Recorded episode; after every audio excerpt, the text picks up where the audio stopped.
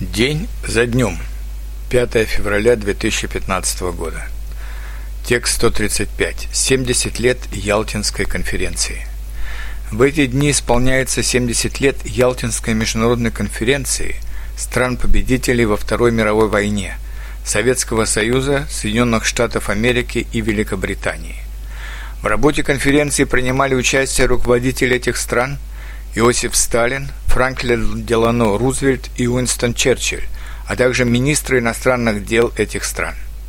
В течение недели стороны, несмотря на имеющиеся разногласия, сумели договориться о послевоенном устройстве мира, о новых границах европейских стран, о сферах влияния и о создании Организации Объединенных Наций ООН.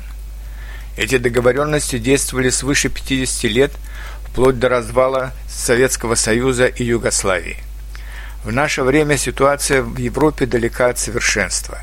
Полыхает пламя гражданской войны на востоке Украины, действуют санкции западных стран против России, которая согласилась после убедительного волеизъявления граждан Крыма на референдуме в марте 2014 года принять Крым в состав Российской Федерации. Здесь, как и в случае с Косово, а также с референдумом в Шотландии, вступили в противоречие два фундаментальных принципа – незыблемости границ и воли, волеизъявления граждан. Что более важно? Наверное, в каждом конкретном случае ответ может быть разным. Россия руководствовалась не только волеизъявлением граждан, но и исторической связью и ответственностью за судьбу Крыма после его присоединения к России в 1783 году – а также тем, что Крым до 1954 года, до волонтаристского решения Никиты Хрущева о передаче Крыма Украины, входил в состав Российской Федерации.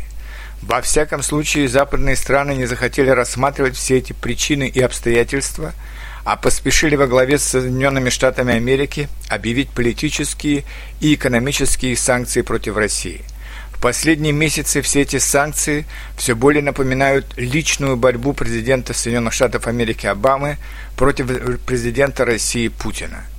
Но даже не санкции сейчас вызывают наибольшие опасения, а вялотекущая война на востоке Украины, продолжающиеся обстрелы городов Донбасса, в результате которых ежедневно гибнут мирные люди. И количество жертв среди мирного населения превысило уже 6 тысяч человек.